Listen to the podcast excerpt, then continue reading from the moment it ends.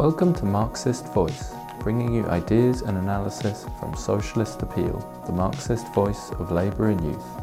For regular updates, subscribe to our podcast through SoundCloud, iTunes, or any major podcast provider, or visit www.socialist.net.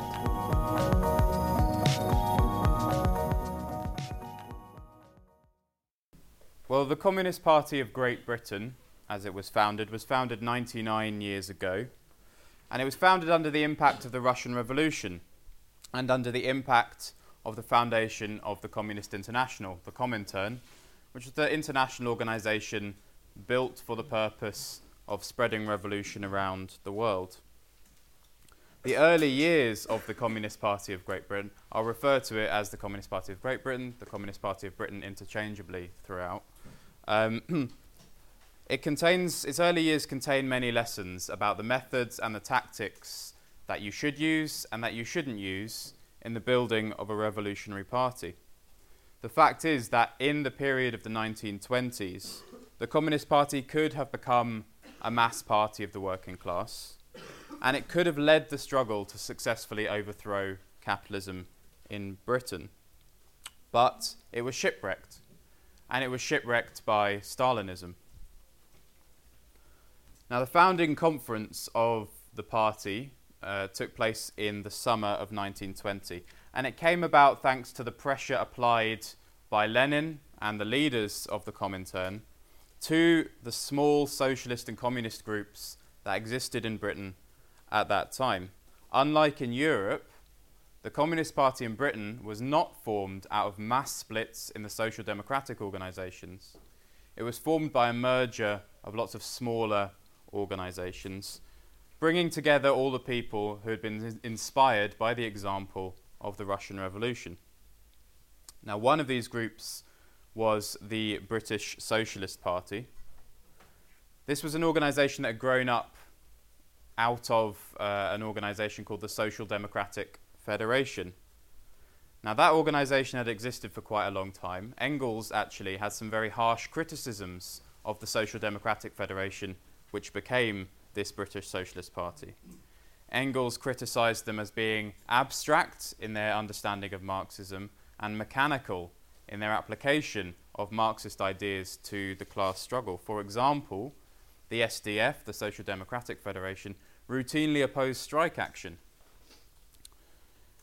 it had this formal mechanical approach to Marxism, which was seen as something distant and abstract from the day to day struggle of the working class.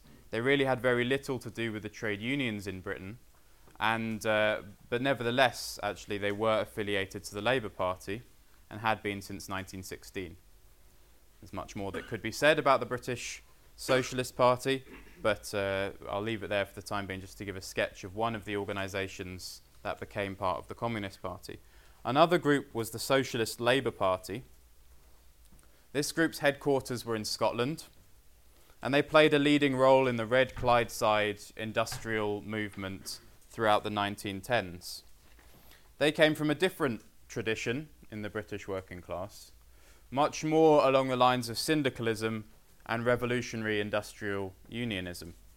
Many of their members saw a difference between politics and economics, between political parties and trade unions, and they preferred to focus their energy on the latter and paid comparatively little attention to the former.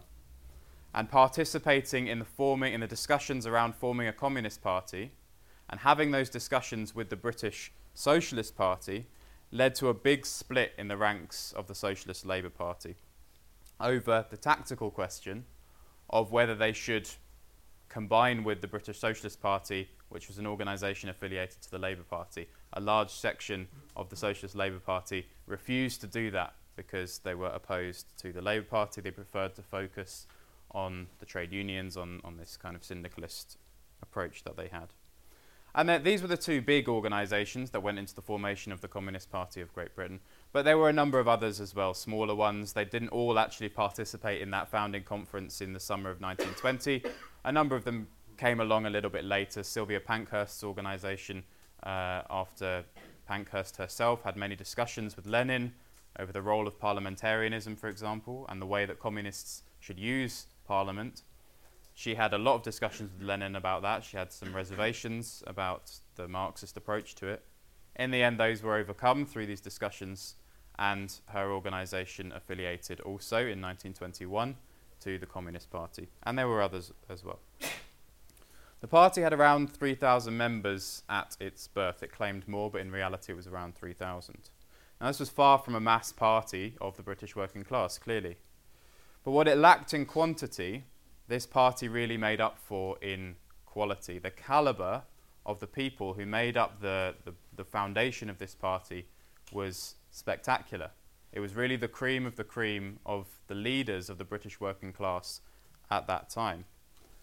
Just a few examples. There was a man called uh, Tom Bell, who was a very experienced workers' leader. He was on the Clyde Workers' Committee, leader of a rev- very, um, a very uh, militant and radical movement up in Scotland. He was also the president of the Associated Iron Moulders organisation. Arthur McManus, also on the Clyde Workers' Committee.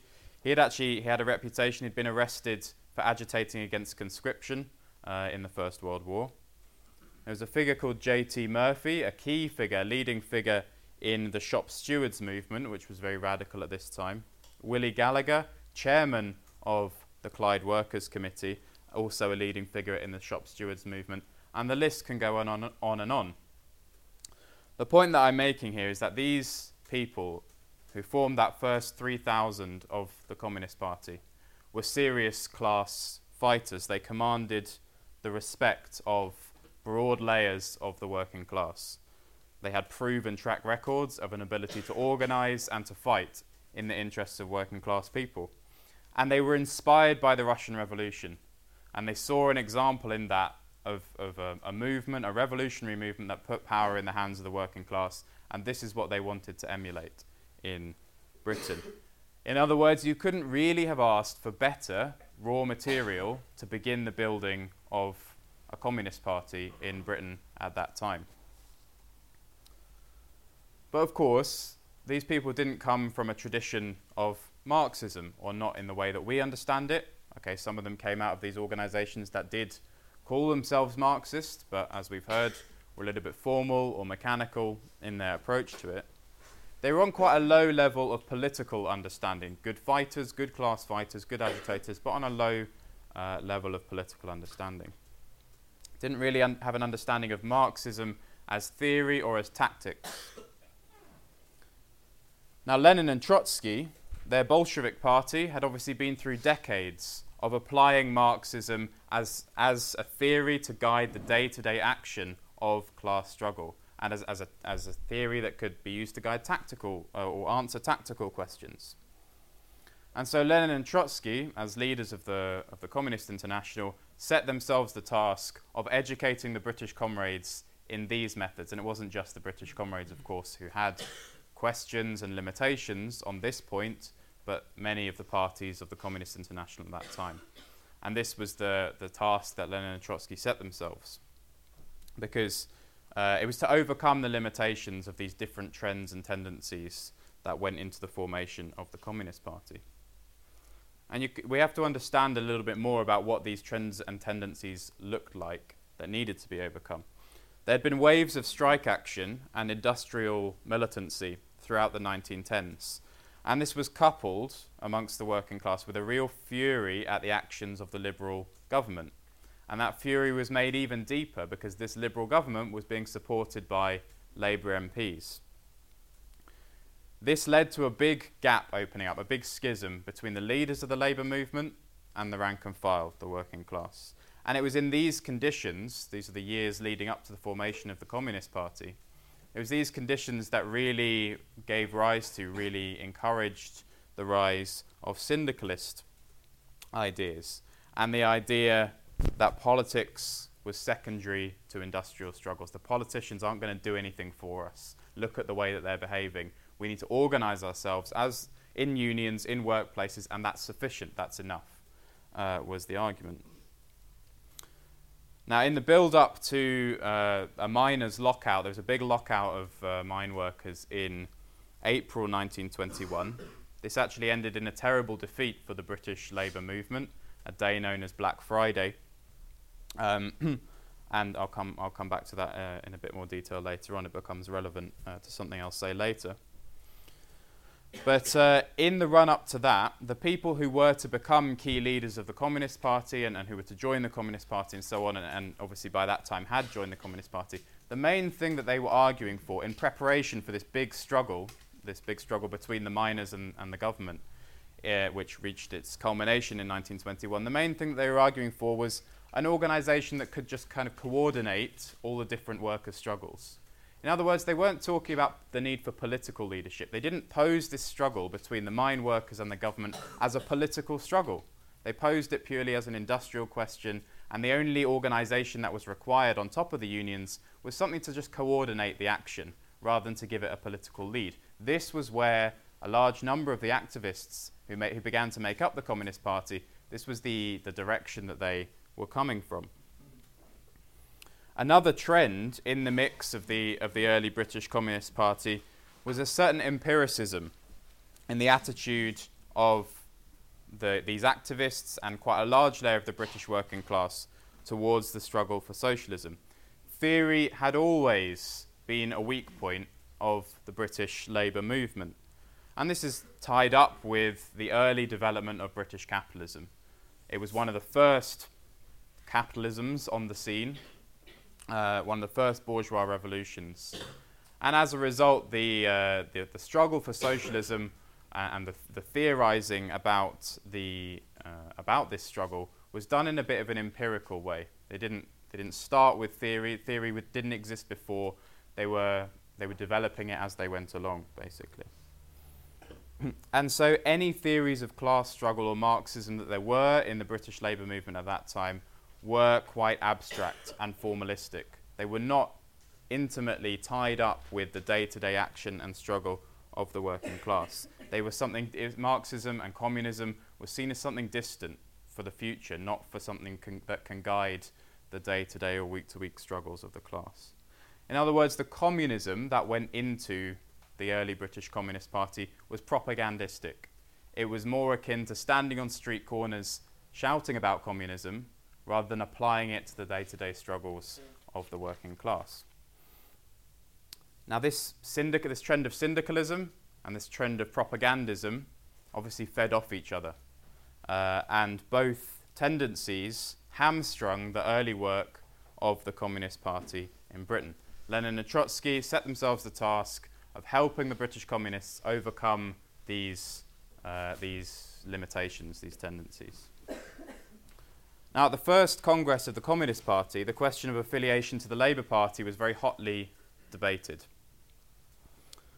On the second day of the Congress, the text of Lenin's left wing communism arrived in Britain and was rapidly translated. As the Congress was going on, it was being translated so that it could be communicated to the delegates. And in this text of left wing communism, Lenin urges the British, comrade, uh, the British communists to affiliate to the Labour Party. Because he says affiliating to the, the Labour Party is a tactic, not a principle question. It's a tactic to spread the ideas and the influence of, uh, of communism to a broader layer of people. It doesn't mean abandoning revolutionary socialist principles. To go into, it is possible to go into an alien social democratic milieu as a communist and win people over to those communist ideas. If you don't go into that milieu, then you don't really stand much of a ch- and just shout from the sidelines, you don't stand much of a chance of winning these people over. As I say, this was hotly debated, and in the end, the vote at that Congress went in favour of affiliation to the Labour Party, 100 votes to 85, so by quite a small margin. Unfortunately, despite the vote, a number of a large number of people were not won over by the arguments at the Congress. And so a letter was written to the Labour Party by the Communist Party asking for affiliation, but it was written in very ultimatumist, if that's a word, terms. It was, uh, here's our programme, take it or leave it. And the Labour Party said, well, we'll leave it in that case. We're, we're not particularly interested. And the Communist Party duly just brushed that aside. They published in, in their newspaper, well, it's, it's the Labour Party's funeral. It's their funeral, not ours they took quite a hostile sectarian approach to the Labour Party, which, despite the vote at their Congress and despite Lenin's advice, was really contrary to uh, that advice. Further evidence of this attitude and this approach came in March 1921. There was a by election in East Woolwich in London. And in that election, the Communist Party agitated for abstention. They said Labour and the Tories are the same. Marxism has nothing in common with parliamentarianism, and people therefore shouldn't vote. The result was that in that by election, the Labour Party candidate lost by just 683 votes when, when 27,000 votes were cast. Uh, so a very small number, the Tory candidate got in, and the Communist Party celebrated this result as a victory for their campaign of abstentionism. Now, actions like this, left unchecked, would have cut the party off completely from the, the broader layers of the working class. It would have left them very much on the fringes of the movement. The logical endpoint of tactics like this could actually be seen in that same month, in March 1921, in Germany. Because based on the idea that communists, by their actions alone, can spark the working class, can win the working class over to revolutionary ideas, can spark a revolutionary movement. In, uh, in, in Germany, the German communists attempted an armed uprising in that month, which was violently repressed and resulted in a massive fall in support for the Communist Party.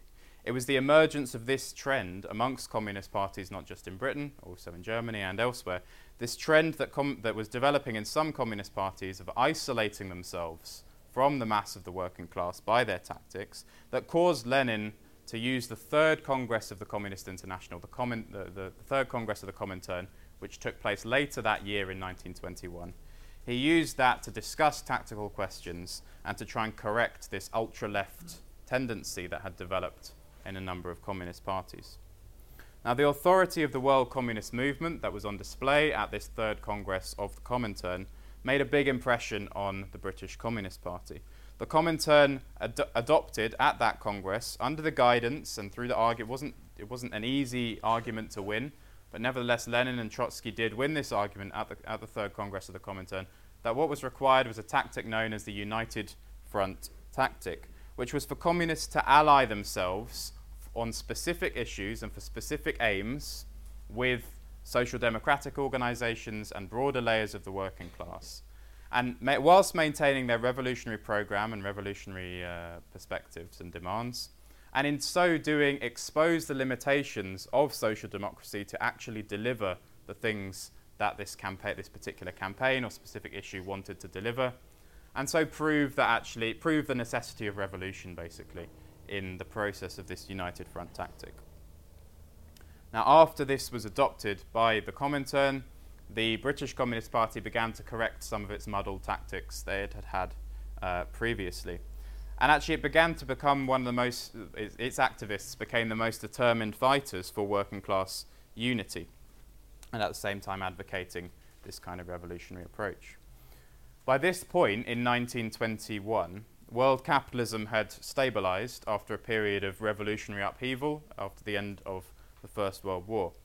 An offensive by the employers was underway in most countries, including in Britain, and the mood of the working class was one of unity, a desire for unity to defend themselves against this boss's onslaught.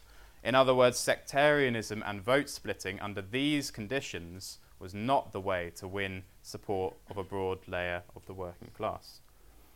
The Communist Party realised this, with thanks to the education that they had received by the Comintern. And they developed, the Communist Party developed a series of very good demands, not just shrill denunciations from the sidelines, not just being angry at people who disagreed with them, but positive demands that could be taken in to the movement. they demanded that the Trade Union Congress, the TUC, the umbrella body for all the trade unions in Britain, they demanded that that be reorganised as a genuine parliament of workers, not just a talking shop, but a parliament of workers, an alternative to the bourgeois parliament. And they, they introduced that demand alongside a slogan of back to the unions. There'd been a bit of an emptying out of the, of the trade unions, and the Communist Party said we need to get back in the unions in order to use them as weapons to defend ourselves against the bosses. They also began to breathe life back into the local trades councils in, in every town and city, local uh, organizations that brought together the local trade unions to turn them into councils of action, basically, proper, locally organized uh, groups that could direct the struggle of the working class in every town and city. actually, that campaign was very successful. By October 1922, there was a national conference of trades councils convened in Birmingham, and that was basically thanks to the efforts of the Communist Party. So this, this, was, this was good work that they were doing. In the history of the struggle for socialism in Britain, this stuff is really significant because no political party had ever tried to organise itself within the trade unions before. Obviously, s- some of the mistakes that were made by the Communist Party this time, they might seem silly or obvious to us now, but you've got to remember, they, no one had ever done this before. No political party had ever linked itself with the organised working class in this way. And so the work they were doing is extremely significant.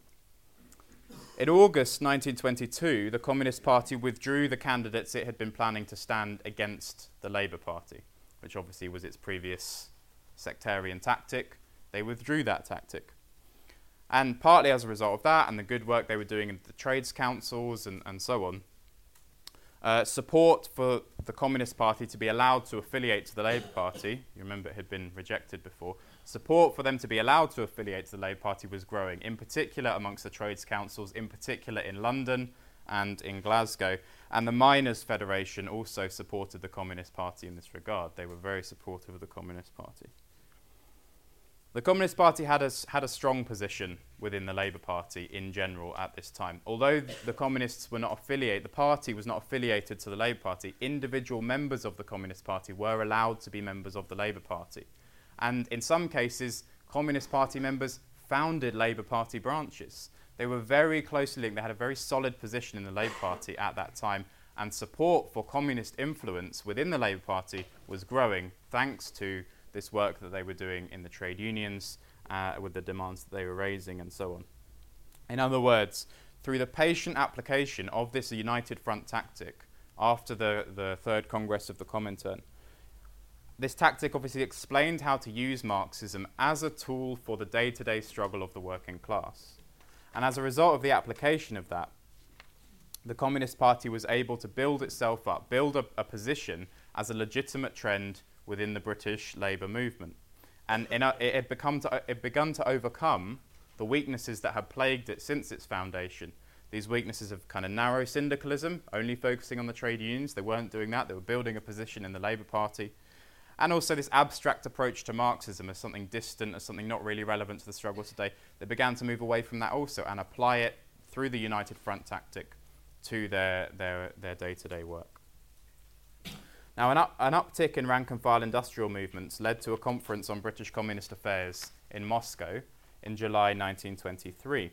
And that created an industrial committee of the Communist Party, another step forward in this pioneering work of linking politics, basing politics on the struggles of the working class in the trade unions. And that, in turn, that industrial committee of the British Communist Party led to the creation of what was known as the National Minority Movement. Now, that was a movement within the trade unions which sought to bring together all the rank and file industrial movements that were springing up. It was the kind of the unofficial, the opposition, the left opposition within the trade unions in Britain was brought together by the Communist Party under this banner of the National Minority Movement. This was mirrored by the development of what was known as the left wing movement in the British Labour Party, which sought to bring together, coordinate, and organise the lefts within the party. The Communist Party had enormous influence in both of these things, and in fact was, in particular with the national minority movement, was very much the driving force behind that. Now, in August 1924, there was the first conference of the national minority movement, and that represent that had people attending, which represented 200,000 workers. So this was an enormous position that the Communist Party had managed to conquer, enormous influence that it had at this time. The demands coming out of that first conference of the national minority movement include were basically just an extension of the Communist Party's demands, including the setting up of factory committees, rank and file control of the industrial struggle, developing trades councils as centres for coordinating local working class action. In particular, the national minority movement demanded that the General Council of the TUC, the, the executive, the leading body of the Trade Union Congress, be strengthened with powers that would allow it to coordinate and call a general strike. Now, this followed that defeat that I mentioned earlier, Black Friday, April 1921.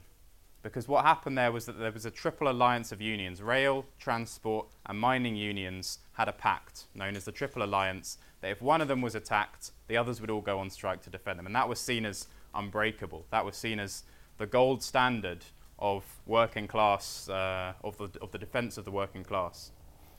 The reason it's known April 1921 is known as Black Friday. That defeat is known as Black Friday. Is that the miners were that that Triple Alliance was broken, and the miners were betrayed by the leaders of the rail and transport unions. And the lesson that the Communist Party and the National Minority Movement was trying to draw from that was that we need a stronger body that can properly coordinate strike act, general strike action in the event that any particular group of workers is uh, comes under attack.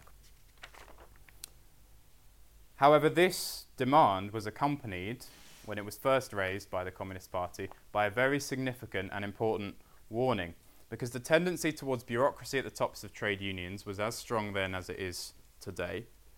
And so the National Minority Movement and the Communist Party heavily emphasized the need for rank and file control over the TUC to ensure that any new powers that were, that were given to the General Council were exercised in the interests of the rank and file and not in the interests of the trade union bureaucracy. This is present in all of the Communist Party's literature, heavily emphasized from this time. And of course, it wasn't just a case of asking the TUC to do more, just say, well, just give them the powers, and then we'll publish articles asking them to do more. The Communist Party actually did something to force, to, to build a position in the movement that would then force the TUC to act in this particular way. They were building factory committees, they were building trades councils, they were, they were building a vibrant position, a vibrant, uh, militant working class organization at every level uh, of the movement which, when push came to shove, would then be able to force the TUC to act in a particular way. They did not limit themselves at this time to just finger wagging and denunciatory statements or, or, or, requests to the TUC to use things in a particular way. They built a position in the movement that could be used as a springboard to force the TUC to act in a particular way when the time came. Ultimately, as well, the commun- everything in the Communist Party's literature at this time, or from this time, envisaged that through the development of the class struggle and through the development of the national minority movement, the working class would come to see the trade unions not as tools to change, to, to improve their conditions within capitalism, but as tools to break the capitalist system as a whole. And this was the character of the Communist Party's uh, literature, its propaganda, its ideas, what it was putting out in the movement. In other words, its industrial work was closely linked to a political idea. It wasn't just about using unions to change things within capitalism, it linked that to the need to change society as a whole. It had a political character. And all of this allowed the Communist Party and the national minority movement to connect with strike waves, which picked up uh, throughout 1924. Now, all of this provoked quite a reaction on the part of the trade union bureaucracy, who felt threatened by the success that the Communist Party was having through its United Front tactic and through the national minority movement. And that fear of the trade union bureaucracy expressed itself in a couple of ways. First of all, they, su- they began to support the right wing of the Labour Party, who were trying to expel communists from the Labour Party, not even allow them to be individual members, let alone allow the party to affiliate. And that went through in the end. The trade union bureaucrats, in alliance with the Labour right wingers, in 1925 got uh, Communist Party got the Labour Party conference to agree that all members of the Communist Party should be expelled from the Labour Party. And secondly, the trade union bureaucrats also began to try and pose a little bit more left wing. They could feel the ground shifting, they could see the rank and file moving left under the impact of the work of the Communist Party and the national minority movement and, and the general conditions, obviously, the uptick in industrial struggles and so on. So these union bureaucrats began to pose more and more left. That will become significant later. Obviously, this reaction on the part of the bureaucracy indicated that the Communist Party was making progress and becoming quite a serious threat. And this fear of the Communist Party went beyond just the trade union uh, bureaucracy into the state itself. In October 1925, 12 leaders of the Communist Party were arrested and jailed on charges of sedition. Now, this had exactly the opposite effect of what the state had intended, what the British government had intended by locking these people up. It provoked a massive wave of indignation and protest among a very broad layer of the working class and massively bolstered support for the Communist Party. Just to give a few examples, One of the jailed leaders, Wally Hannington, he was elected to the executive of the London Trades Council whilst he was in prison. Such was the support for uh, the Communist Party and, and him in particular. Every weekend, there were massive marches to Wandsworth. Every weekend, massive marches to Wandsworth Prison where the jailed leaders were being held. And at rallies outside the prison, there were many speeches, including from Labour MPs who used deliberately seditious language to try and provoke the police into arresting them as well. Uh, and 300,000 people signed a petition demanding the release of the Communist Party leaders. The position of the Communist Party with regard to the Labour Party was also strengthened in this period. In December 1925, at the end of that year, a national conference of the left wing movement within the Labour Party, which I mentioned earlier, including Communist Party members and Labour lefts, was held. And it was reported at this conference that the decision of the Labour Party conference earlier that year to expel communists from membership uh, of the Labour Party, to bar them from membership of the Labour Party, had been rejected and was not being carried out by close to 100 local Labour parties. Such was the support for the communist activists and the Communist Party's ideas and demands in general that 100 local Labour parties were willing to go against the decision of the National Conference. All of this, the reaction to the jailing of the leaders, this left wing movement conference in December 1925, it gives you a picture, gives you an idea of the level of support that existed amongst the Labour lefts and in the broader working class movement for the Communist Party at that time.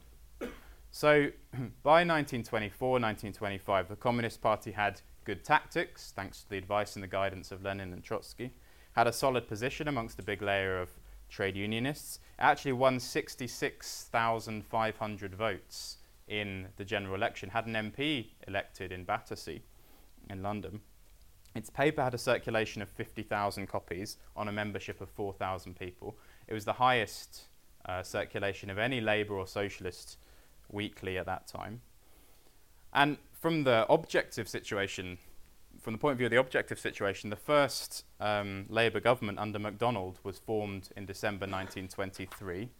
It was busy, it spent its few short months in power trying to prove itself fit to govern in the eyes of the ruling class, betraying the interests of the working class repeatedly.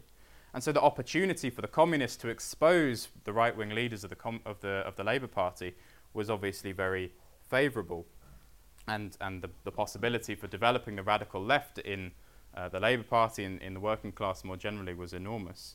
And at the same time, the industrial movement was he- heating up. Lots more strike action 1924. Just two years later, 1926, there'd be a general strike uh, called as well, which posed the question of who really runs society, the capitalist class or the working class. Seismic events, in other words, were going to take place in the middle of the 1920s, and the Communist Party was perfectly placed to take advantage of them. It's no exaggeration to say that in the second half of the 1920s, you could have seen the overthrow of capitalism in Britain, led by the British Communist Party, which had made huge, str- huge strides forward in overcoming the weaknesses that it had been born with just a few years previously. But that didn't happen. And so we have to ask why not and what went wrong. To answer that, we need to have an understanding of what was happening in the international communist movement at that time, because that obviously played a, played a role, had an impact in the communist movement of every country. Although it had a particular impact in Britain, I would say, because of the low level of political understanding at that time and the high uh, dependence of the British communists on guidance from the Comintern as a result. As long as Lenin and Trotsky were giving this guidance, the British communists were able to overcome their weaknesses, to conquer quite a, a powerful position amongst broad layers of the working class in Britain. But as the tide began to turn in Moscow and in the Communist International as a whole towards bureaucratization and Stalinization, guidance and discussion and debate was replaced by commands and instructions, and people who could think and discuss for themselves were replaced by yes men and yes women. Now, around 1924, a struggle had opened up between Leon Trotsky and some of the other leaders of the Comintern. A revolutionary opportunity had been squandered in Germany in 1923, largely due to poor advice from Stalin and Zinoviev, who had advised the German communists to hold back at a moment when, in fact, they should have seized the revolutionary initiative and overthrown capitalism in Germany. Trotsky explained this and advocated new tactics to correspond to a new period in the class struggle. But Stalin and Zinoviev, for prestige and others, for prestige reasons, were unable to admit that they'd made a mistake and wasted this revolutionary opportunity, which to accept a new set of tactics would have been to accept that they had done this. Instead, they insisted that nothing had changed and revolution actually was just around the corner in Germany as it had been uh, prior to this opportunity. This was the beginning of the Stalinist practice of subordinating proper political analysis, perspectives, and, and tactics aiming at the emancipation of the working class around the world, the subordination of all of that to the whims and the needs of a small, of kind of petty politics and, uh, and, and factional cliques. At first, in Britain, the conflict of the Comintern didn't really register in a big way. Actually, that's also related to the low political level that there was in the British Communist Party at that time. The debates that were taking place were not really taken up by British Communist Party activists because they weren't really fully uh, understood, and theory was not seen, didn't have the prominence that it did have in other uh, European communist parties. So at first, this conflict in the Comintern didn't really register in Britain, and so the upward trend continued through 1924 and 25 for the development of the British Communist Party. But of course, as it did in every country, this conflict, this Stalinization, this bureaucratization of uh, the Russian Revolution and of the Comintern did catch up with the British Communists in the end. And the first indication of that came when a delegation of left wing members of the General Committee, the General Council of the TUC, so some of the leaders of this overarching trade union body went to visit the Soviet Union. Delegation then went to visit the Soviet Union at the end of 1924. And they did that under the pressure of, of the left, uh, of the rank and file, basically, in uh, the trade union movement at the time. And they came back from the Soviet Union and praised it uncritically, praised it to the rafters, said it was the best thing that they'd ever seen, and, uh, and so on.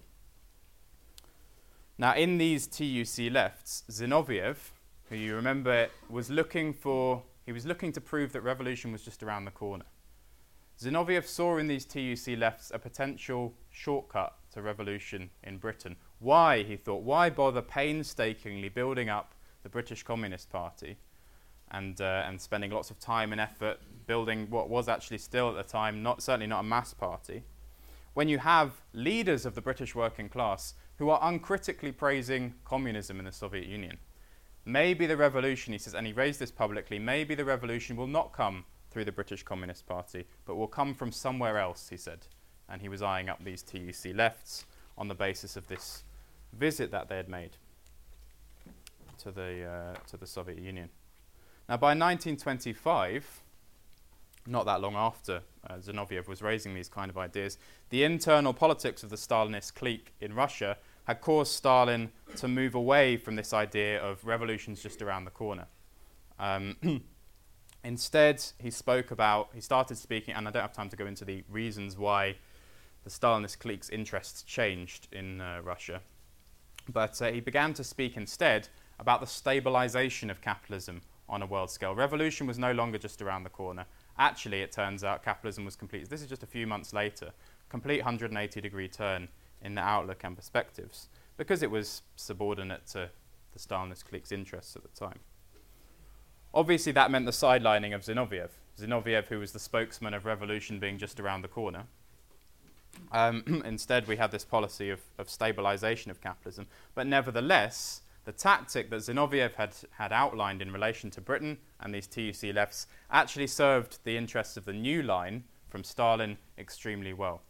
The TUC lefts were no longer seen as the tool for revolution in Britain, but as a point of support for the Soviet bureaucracy uh, in a period of capitalist stabilization where the class struggle, they said, was on an ebb uh, and all the rest of it.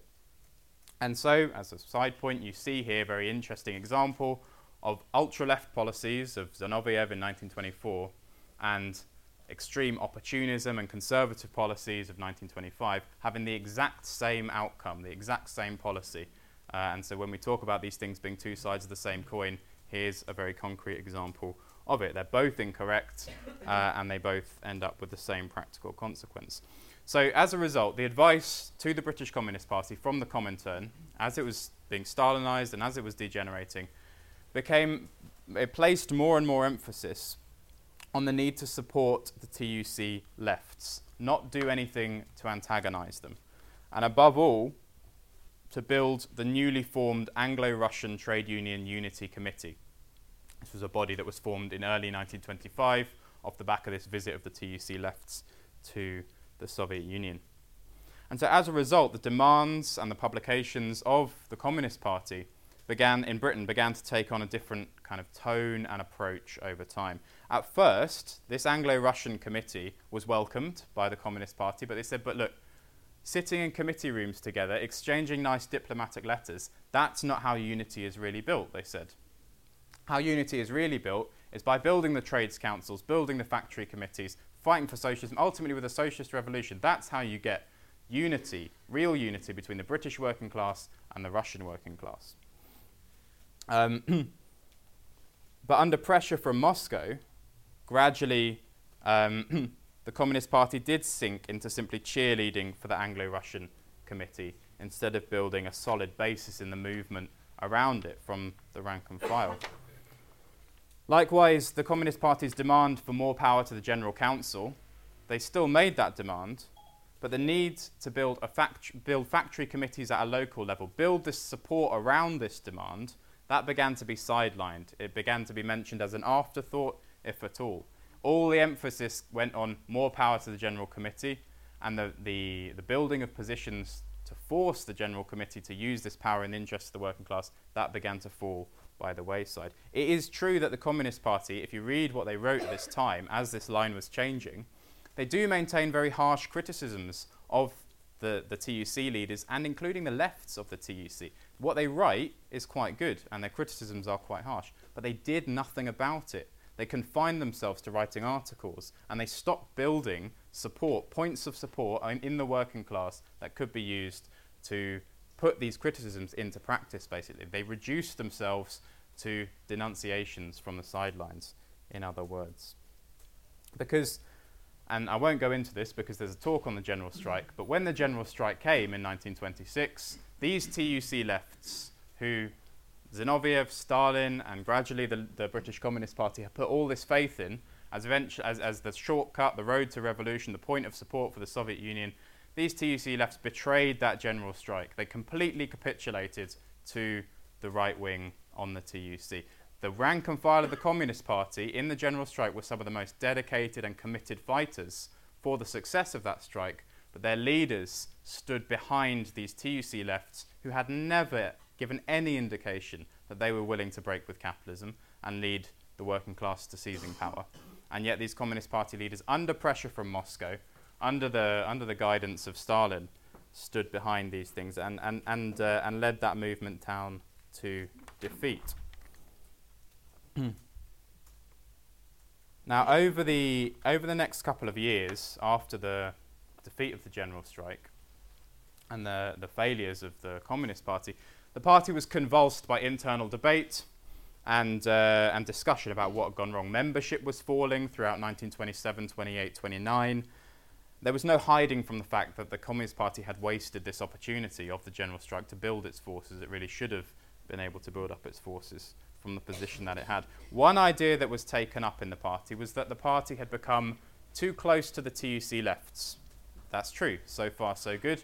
But these people then began to bend the stick too far the other way. And they began to say, actually, therefore, what we need is nothing to do with at all these, the left wing of the trade union movement and the labour movement. And in fact, they went so far as to say the national minority movement and the left wing movement were barriers to the development and the building of the Communist Party in Britain. Now, this was a very minority view in Britain, in the British Party, when it was raised. But it found a big echo and big support in Moscow, in the Comintern, who, for their own reasons, had done another 180 degree turn. They were under pressure from the rise of the kulak class, the petty bourgeois in Russia itself. There'd been a defeat of the revolution in China. They turned 180 degrees, basically, and began advocating a policy of uh, what, what, what was known as third period uh, Stalinism or third period policies. Now, in Russia, that had the effect of forced collectivization and a complete uh, divorcing of, of the policies of the Communist Party from reality and from the mood of the masses. And internationally, that took the, uh, took the form of cutting off the communist parties in one country after another from the, from the social democratic organizations and from the workers who might have illusions in those organizations. In Germany, for example, it took a very extreme form of, uh, of communists allying themselves with fascists to go and break up social democratic meetings. This was the extent of uh, the madness of the third period. And in Britain, the Comintern advocated that the Communist Party stand as many candidates as they possibly can against the Labour Party in elections, because these people were just as bad as the Tories, just the same thing. This advice from the Comintern went against the, the majority views in the Communist Party, in particular the majority of the leadership of the Communist Party in Britain, and it caused enormous confusion. There were elections where um, the Communist Party stood a candidate against the Labour candidate and then withdrew that candidate in favour of the Labour candidate and then said, actually, no, don't vote for anyone and we'll just stand a communist next time. Um, which obviously created confusion amongst the working class, confusion amongst the Communist Party activists themselves, and generally began to isolate and distance the communists from uh, the working class in general. But at the same time as they were messing about with, with trying to implement this Comintern line, even though the majority of the party disagreed with it, they were still participating in the left wing movement within the Labour Party, which was extremely, it was going from strength to strength actually, 1927 28. They had big conferences which, with representatives from 75 or 80 local Labour parties, a big base of support basically for radical left wing ideas within the broad mass of the labour movement of the working class in Britain. And actually, at this second Congress, the second conference of the left wing movement in 1928, the left trade union leaders put forward a programme for socialist policies for the Labour Party, which gained a big echo amongst a layer of people. But that echo that was being gained in the, in the movement for these kind of ideas, it, it was not heard and certainly not understood by the leaders of the Comintern in Moscow and by their stooges in the British Communist Party. And so the Communist Party published an article denouncing in very strong terms this manifesto from the, Brit- from the uh, left trade union leaders. Uh, and I don't have time to go into it. Basically, they cut themselves off in this way with these kind of tactics, this messing about with candidates, denouncing this, this manifesto for socialist policies in the Labour Party put forward by left trade union leaders that lots of people were interested in. They said that's rubbish, and our policy is the best uh, policy. Now, um, general election in November 1928, the vote for the Labour Party increased and the vote for the Communist Party decreased. The majority in the British Party saw this as evidence that this ultra left, this third period uh, tactic was very damaging for the Communist Party. Meanwhile, the ultra lefts in the British Communist Party said, oh, this is just proof that you're not implementing this tactic quickly enough. And so this debate uh, continued to rage. At the Communist Party conference in January 1929, resolutions were passed advocating that the party should cut itself off from the left wing movement. And if, if the party declared itself the only genuine party of the working class, then the masses would flock towards it. These resolutions were passed in January 1929, but that was against big opposition, especially from a majority of the leadership of the Communist Party at that time.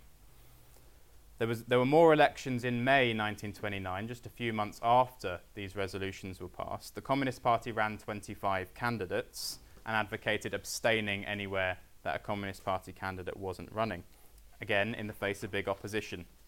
Now, those 25, uh, big opposition within the party, those 25 candidates got 50,000 votes between them, which is about a third of what they were expecting.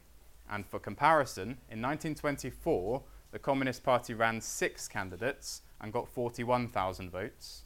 In 1929, it runs 25 candidates and gets 50,000 votes. The average vote per candidate went from 7,000 to 2,000.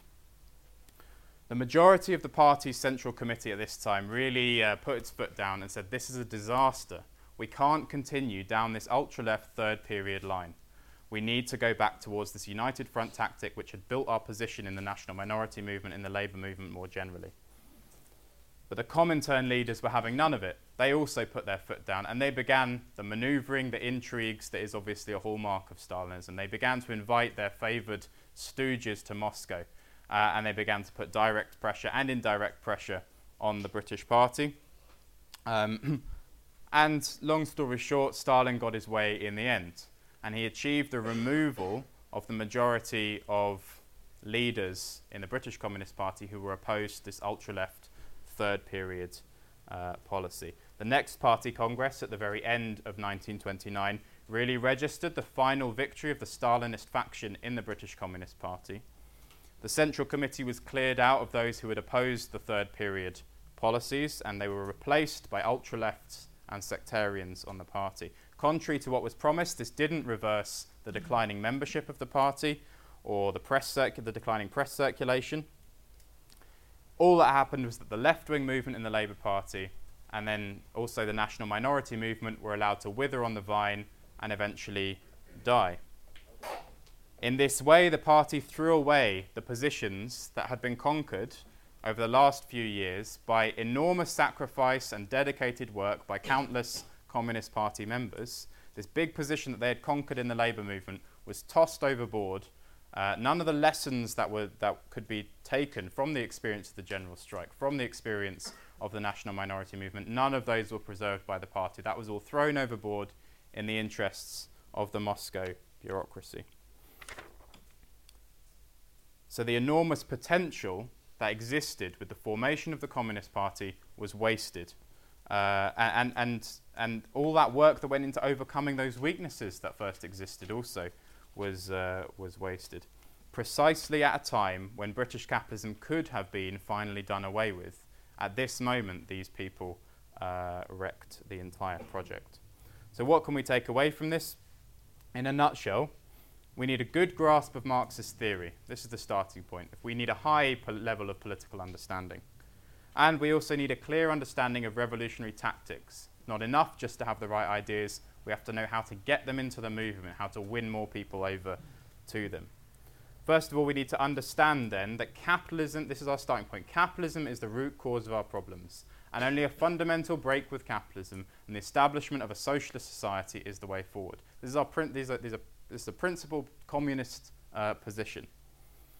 It's not enough just to understand that, though. We have to take that understanding into the mass movement of the working class, participate in every mass movement of the working class. Fight for concrete gains for working class people and for the labour movement as a whole. All the while retaining these principles, building support for our revolutionary approach, and, and uh, exposing the limitations of reformism and, and proving actually that the only way to guarantee these reforms that we're fighting for is through uh, socialist revolution. And above all, we need to realize the importance of good revolutionary leadership at the decisive moment. The working class was ready to fight in 1926, for example, but their leaders at that time on the TUC, the working class's leaders on the TUC, were found wanting. The Communist Party leaders at that time should have built themselves a position from which they could take over the leadership of that movement at that moment when the betrayal of the TUC leaders came and they could have offered a lead to strike that final decisive blow against capitalism. Our job is to learn the lessons from the best examples of the history of the Communist Party. These, this is our history. Okay, we're not, we don't call ourselves the Communist, the Communist Party exists in another uh, degenerate form these days. But the early years of the Communist Party, the best examples of the early years of the Communist Party, this is our history, and we should claim that. We need to learn from that, prepare for the next decisive showdown with capitalism in this country and in every other country, so that when that moment comes again to strike that decisive blow, when the reformist leaders are found wanting, we are in a position to be able to step up, take over that leadership, and throw capitalism in Britain and internationally into the dustbin of history.